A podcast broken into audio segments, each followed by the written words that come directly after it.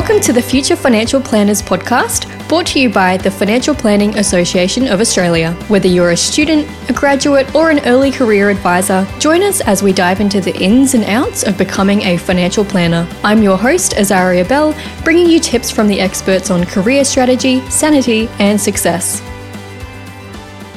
Today's episode is focused on the pathway to becoming a financial planner. I'll be joined by Amelia Konstantinidis from the Financial Advisor Standards and Ethics Authority, also known as FASEA. We'll be discussing everything from choosing an appropriate study path, how previous experience and education may assist you, the professional year, the financial advisor exam, and much more.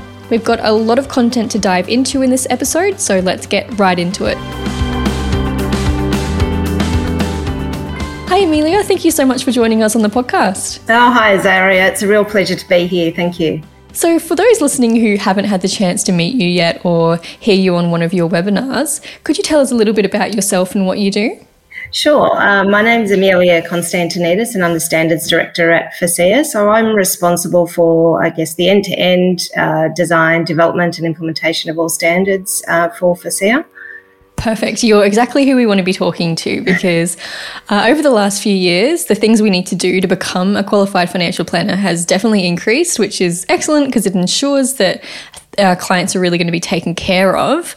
Um, but for many of us, and myself included, we're coming into this industry just as or right after all these changes are coming into place.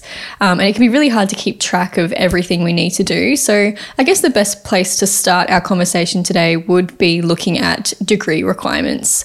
So for those who aren't sure, if we're looking to undertake studies in financial planning, where do we start? Look, probably the best place to start is our website. Um, we've got a lot of information on the website. Um, but um, if I can just, I guess, uh, highlight what the key re- requirements are, that might be useful for everybody. Um, so, you know, way back, uh, you know, following a number of reviews, the government introduced the professional standards.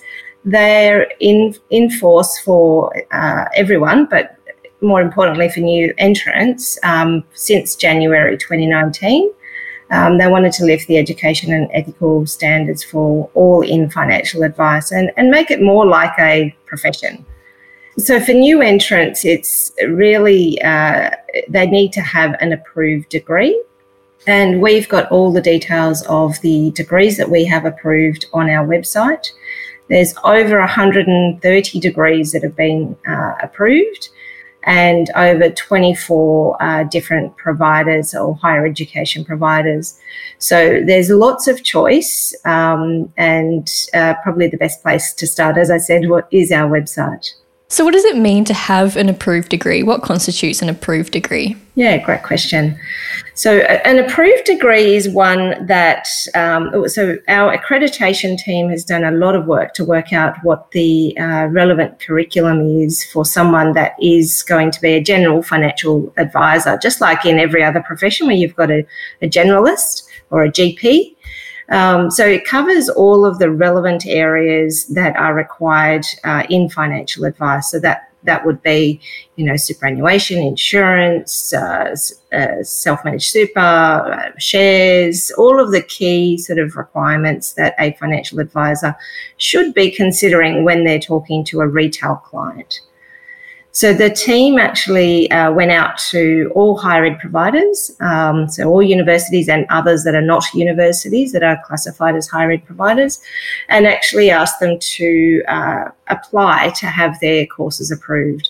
So the team looked at each of the courses based on this curriculum. Um, and also a number of other standards that we expect of courses uh, that are being delivered in this space. So once they reviewed those, they got them, uh, they determined whether they were approved and they were added to our um, approved list. Excellent. Okay, so that's really good to know. So, if I, for example, have a degree, maybe I did a commerce degree a couple of years back and I it, majored in accounting and finance, does that mean that might not necessarily be an approved degree?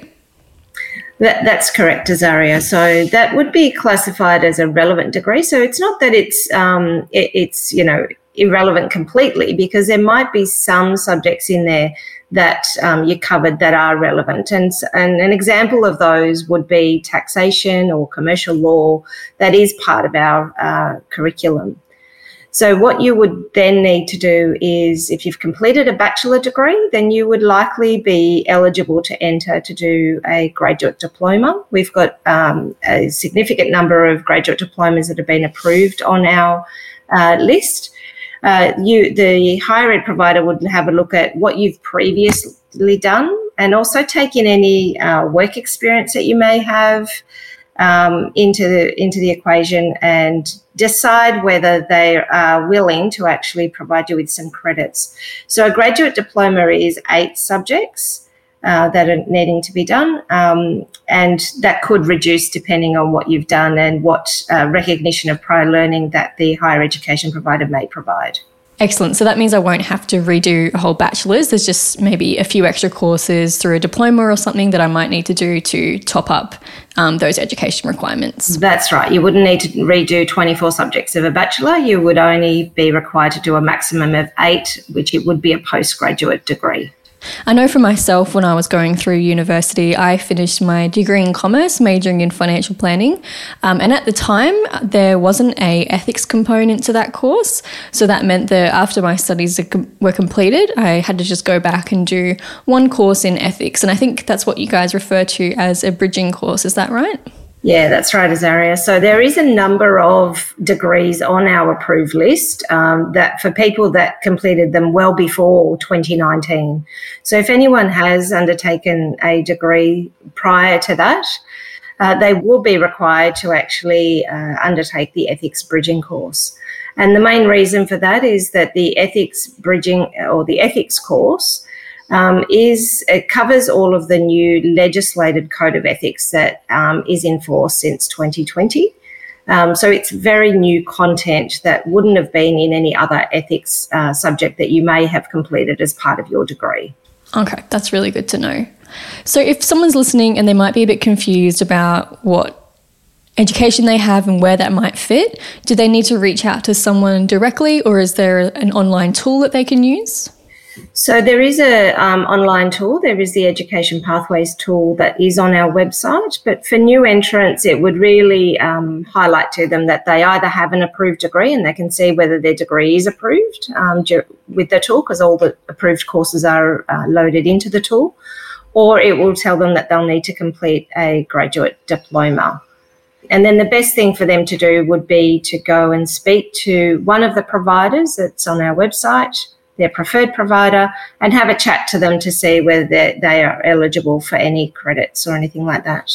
And failing that, if um, we, we do have an inquiries uh, inbox that um, you know people can actually send emails to, and we'd be happy to help and uh, answer any questions. I, I do that regularly for new entrants, and it's great to see that there are many actually considering uh, you know financial advice as a profession, which is great. Yeah, absolutely. So if someone's got maybe a bit of a more complicated situation, maybe they have uh, overseas qualifications or some work experience, um, you'd say that it's probably worth heading to that email. Yes, that's right. So if someone's got foreign qualifications, it, depending on what they've done and when they've done it, um, as new entrants, they would still be required to have an approved degree. But if they need to use their foreign qualification uh, to give them credits or anything like that, it needs to be approved by FASEA. So we've got a foreign qualification uh, page on our website as well, which provides um, some really good information. Excellent. We'll leave the link to that one in the show notes for anyone who might need that resource. So, another thing we'll be talking about on the show in quite a bit of depth is the professional year. Um, so, without going into too much detail at risk of repetition, I do have a couple of questions about the professional year. And I guess the first one is why was the professional year introduced? Yeah, it's great question, and um, you know, I think as part of the government's intent intent to increase education and ethical standards for financial advisors, they did set the requirement for all new entrants to complete a professional year.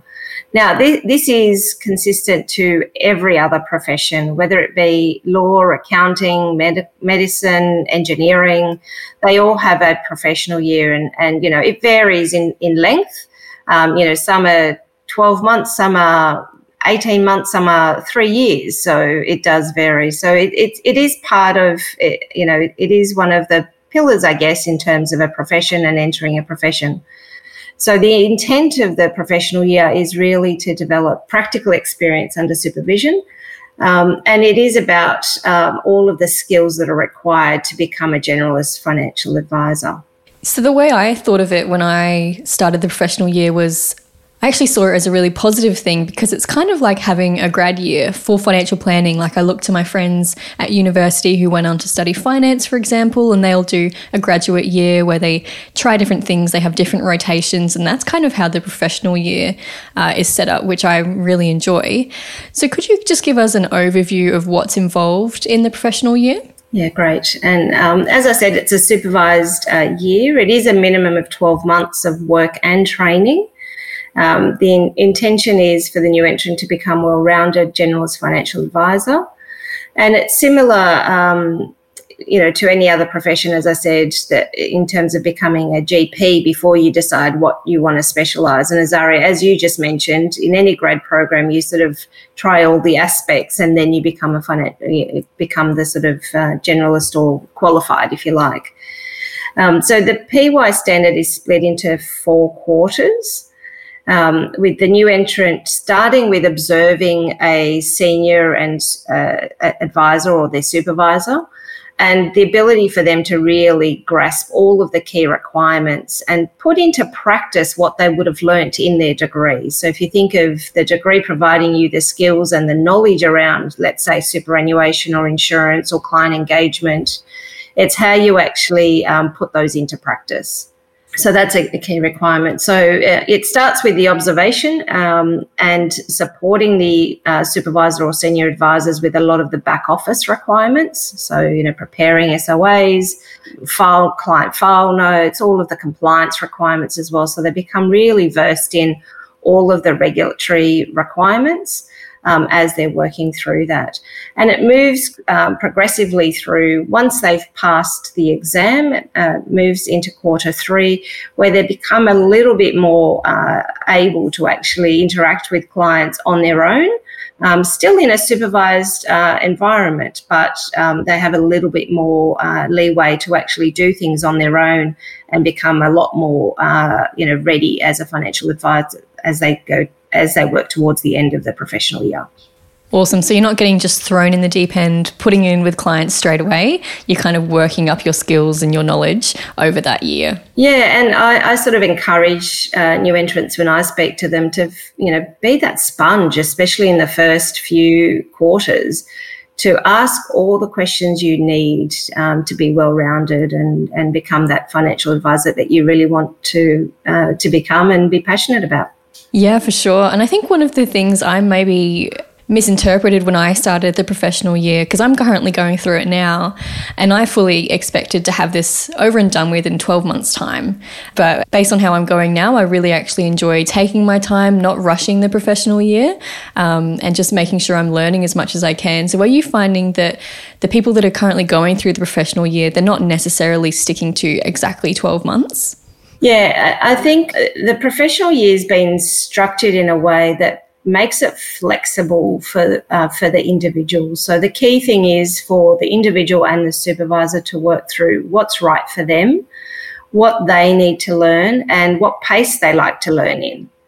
Um, and so, you know, some people do finish it within the 12 months or at the 12 months. Some people uh, do go longer, and you know, some of the um, supervisors that I've spoken to, they sort of said they they like a sort of eighteen month period. Um, seems to be you know uh, a sort of uh, normal one, but there are definitely many that have completed it in the twelve months um, and have moved on.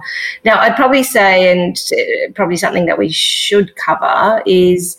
Um, it, you know, someone that might definitely complete it in the 12 month period is someone that's been a career changer. So, you know, someone that's just finished school, gone to uni, just come out of uni, it's their first job, they might take a little bit longer because, you know, they don't have that experience. But someone that's changing careers would have some experience. And so that would be taken into consideration. Yeah, that's a really good point. And you mentioned students coming out of uni, starting their job, and starting their professional year. I know this has changed in the last couple of years. When exactly can you start your professional year? Yeah, so you can. Um, so, look, ideally, for someone that is just uh, completing uh, their bachelor degree, um, it is ideal to start the professional year when you've got a lot of the knowledge areas complete. So, I, you know, I wouldn't start it at the very beginning of your bachelor degree because you really don't have any sort of base knowledge uh, to be able to have your practical experience. Mm. So, what we recommend is that you can start it um, if you haven't completed your degree, but it, you should be in your final stages of the degree. Um, the final last few subjects is probably uh, ideal, and you're probably undertaking those as well. So you've still got that knowledge. So you've got a lot of the base level of knowledge, um, and you can start uh, the uh, PY. But but you need to note that you can't actually sit the exam until you've actually completed um, the degree. So that might mean that um, quarter one and quarter two might take a lot longer because uh, you haven't actually completed the degree. So you know you need that needs to all be weighed up with your supervisor and licensee. For sure. Now, one thing that students are very familiar with is exams, which is great. Um, as I understand, there is a broad exam that all of us will have to complete before meeting with clients as a financial planner. So, could you give us a little overview of the financial advisor exam and what's included in that? Yeah, great. And um, look, I think, as you said, uh, new entrants will definitely be very uh, used to exams, and they would have done many exams in the in the specific uh, knowledge areas. Uh, what the financial advisor exam uh, is uh, intending to do is to to assess um, the knowledge at, at, a practical level. So it's um, it's testing the application of the knowledge that you would have received in your degree, and that's why it's critical to have uh, some practical experience before you actually uh, sit the exam. So the three basic areas that the exam is assessing is the legal and regulatory requirements that uh, relevant providers need to comply with when providing financial advice of any type um, how financial advice should be constructed, and how to provide financial advice in an ethical manner. Uh, it uses, um, so a lot of the questions are based off client scenarios or scenarios that are uh, designed uh, with, the, with financial advice in mind. It might be different types of financial advice scenarios across all the different sort of areas of advice. Um, and the questions are asking, your knowledge in applying, you know, the legal requirements, the ethical obligations, and constructing advice. So, if someone's listening and perhaps they live rurally and they're a bit concerned about how they're going to get to a venue that offers the exam, um, what could they think about as an alternative? So, the, the exam is actually available remotely.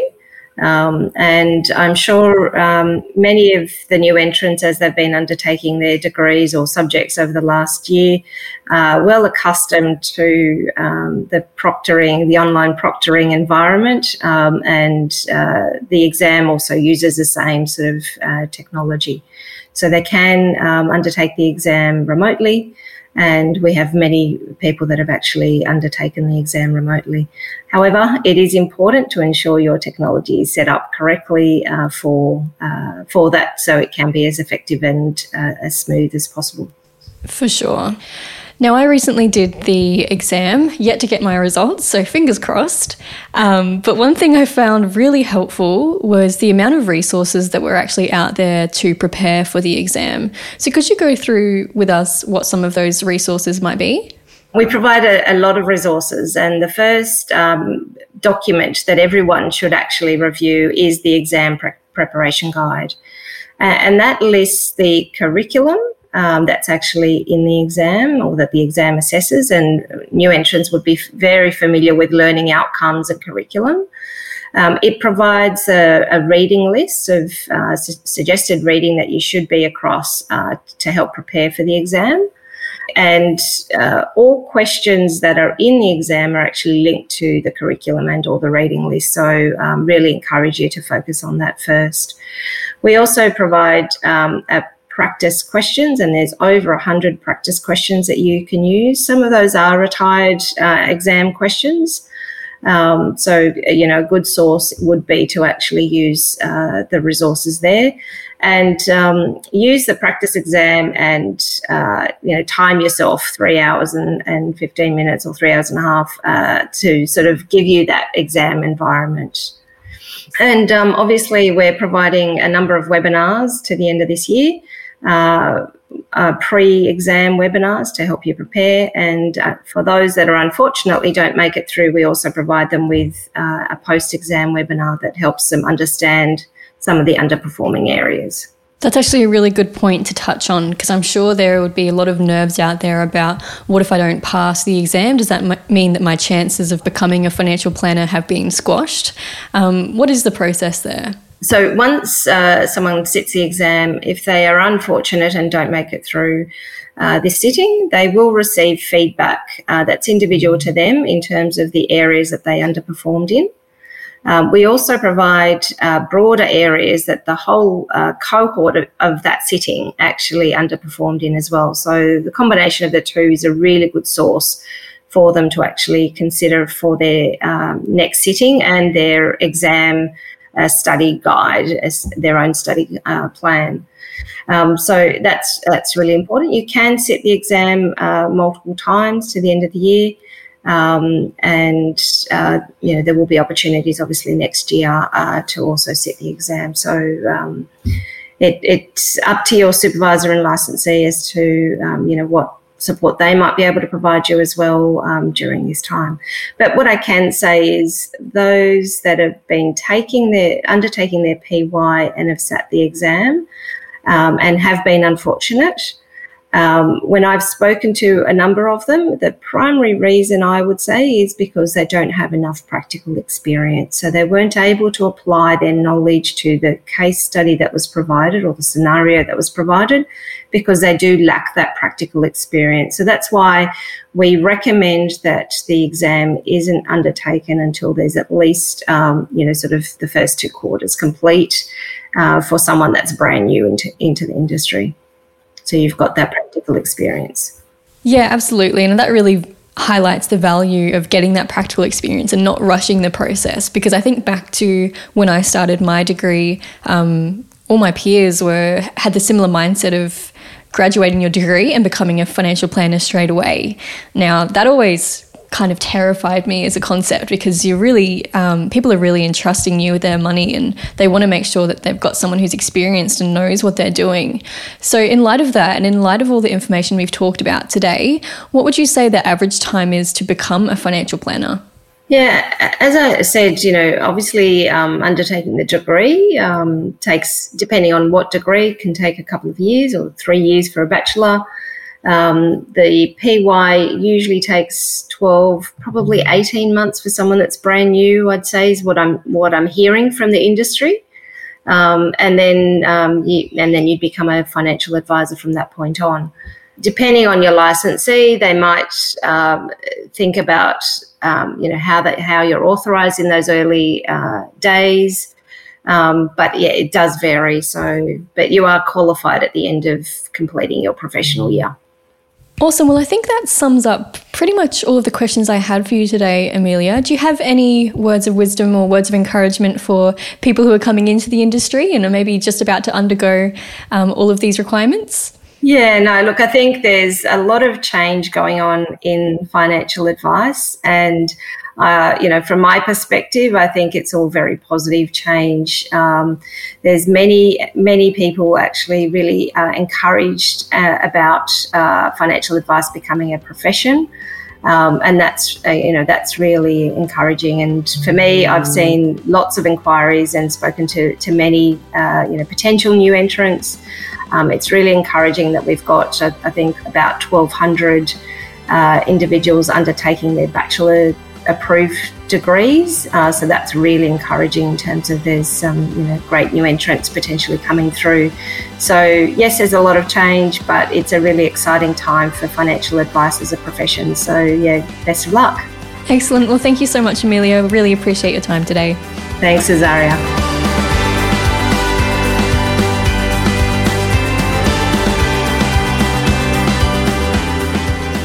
We hope you've enjoyed this episode of the Future Financial Planners podcast, brought to you by the Financial Planning Association of Australia. For great resources and a free student membership, find us at fpa.com.au. Good advice makes for great futures.